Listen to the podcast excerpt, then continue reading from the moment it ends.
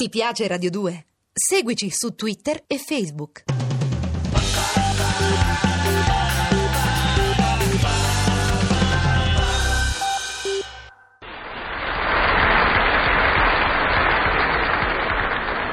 Roma Trastevere, 14 novembre 1973.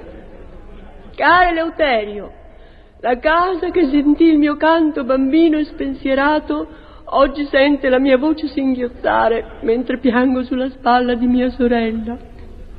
Il nostro bisticcio dell'altro giorno mi ha lasciata con una sensazione di vuoto, proprio come quando mi capita di ascoltare Pippo Baudo. Guardo il distributore di benzina sotto casa e penso che la benzina è un petrolio che si è raffinato e ha preso la patente per andare in automobile. Penso anche che sei un cretino, Eleuterio. Come dice mia sorella quando dice bene di te. Non si litiga per un piano regolatore, Eleuterio. Sempre tua. Roma Parioli, 15 novembre 1973. Indescrivibile sempre mia. Stabilito che tua sorella non dice, ma ruggisce. La casa che ha sentito il tuo canto bambino e oggi sente il tuo pianto è fortunata. Non ha sentito come me, incautamente inginocchiata al tuo fianco, quel terribile sì che sovrastò l'organo, che suonava la marcia nuziale e che ha fatto di me un eterno Henri Charrier, che non riuscirà mai a raccontare la propria fuga da quella inverosimile Cayenne che si firma sempre tua. Hai ragione, non si deve litigare per un piano regolatore, si deve uccidere e poi esplodere in un festoso... Ah, finalmente! Eleuterio. Ho scritto. Ho visto per caso tua sorella entrare in un bar. Da quando in quale foche prendono l'aperitivo? Roma Trastevere, 16 novembre 1973. Caro Eleuterio, gattinaccio, voglio dire che pur essendo qualche volta ino, sei molto più spesso accio, come gatto smicizzato. Mia sorella ha letto la tua lettera senza che io me ne accorgessi, dato che l'ha aperta prima di me.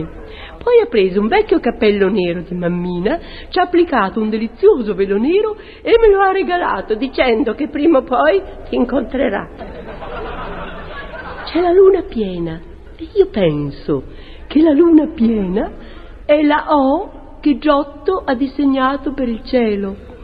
E penso anche che sei uno stupido e che non ti aggiorni. Il piano regolatore va studiato e fatto rispettare per la tutela del verde e del paesaggio, sempre tua. Roma Farioli, 17 novembre 1973. Insostenibile sempre mia. Quando non sei con me, io mi accorgo quanto noiosa sia la vita. Con te non mi succede, sei più noiosa tu. Ho fatto alzare un tendone nella camera degli ospiti e in terra ho fatto mettere tanta segatura. Non è proprio come un circo equestre, ma se tua sorella si adatta la puoi anche invitare.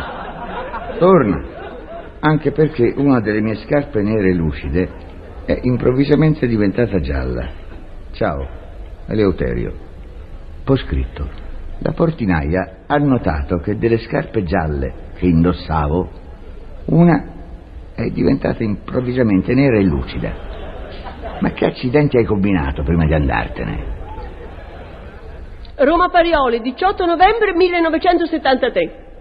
Caro Eleuterio, micione, sono di nuovo in questa casa in quanto sono venuta via da quell'altra per ritornare qui. Tu non ci sei ed è normale questo tuo non esserci in quanto se ci fossi ci saresti. Ho rimesso la tua scarpa sinistra insieme a quella destra e stranamente sono tornate gialle anche quelle gialle, come logico che sia per un paio di scarpe gialle.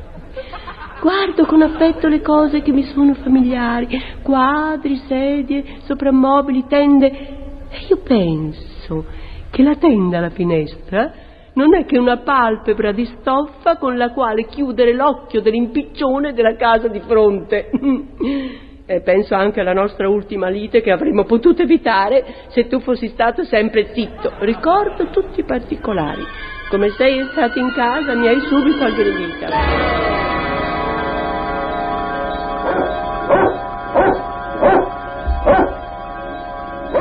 Hai la tosse? Caffone, non sono io che abbaio con la tosse, è il cagnolino che abbaia senza tosse. Signorini, ma sei sicura che non sia un leone? E poi chi ti autorizza a prendere un randaggio in casa? Questo non è un randaggio, è di mia sorellina. Ah, volevo dire che somigliava a qualcuno di casa tua. E che cosa ci dobbiamo fare con questo ignobile parente vostro? Lo dobbiamo tenere qui per qualche giorno. Quella è la cuccia, portala nel tuo studio. Cosa? Nel tuo studio, la cuccia. Solo a condizioni che dentro ci sia tua sorella con la museruola e la catena. Eleuterio, se non la smetti con mia sorella, io aizzo il cane. Non sei mai originale. Hai già aizzato contro di me tua sorella. Il cane mi fa ridere. Mettilo in terrazza con la sua cuccia maledetta. In terrazza non si può. Ho fatto un piano regolatore che mia sorella ha approvato. La cuccia in terrazza deturperebbe il paesaggio. Tua sorella, ma perché uno che non ha fatto mai niente di male si deve improvvisamente ritrovare cognato di un errore di tuo padre? Eleuterio, piantala con la mia famiglia. Mm, Quando dici tribù, forse ti avvicini di più alla verità. Non essere offensivo.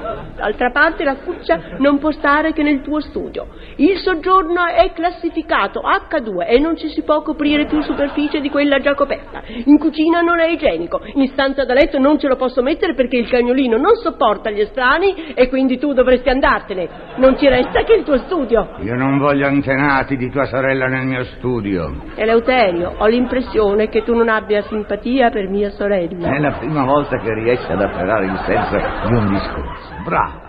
Leva quella bestiaccia di tua sorella. In che senso, Eleuterio? Nel senso più offensivo. Ma perché le colpe dei genitori non ricadono sui figli invece che sui generi? Leva quel cagnaccio o faccio un safari. Eleuterio, posa la doppietta. Guarda che se poso la doppietta prende il cannone. Eleuterio. Porta via che cane. Puzzo via, cagnaccio. Via, via, Eleuterio, non via. infierire sulla povera bestiola o me ne torno da mia sorella. Eleuterio, metti giù quel fucile. Ah!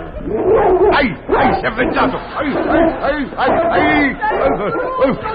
Male le bestie! Io non ci posso vivere con te, torno dalla mia sorellina! Ricordo tutto perfettamente, ma quando tornerai farò generosamente finta di niente. Ciao. Ciao Eleuterio, se ti devi lavare vai pure in cucina, in bagno ho dovuto sistemare le anatre e i pesci di mia sorella, sai l'ecologia è un fatto che...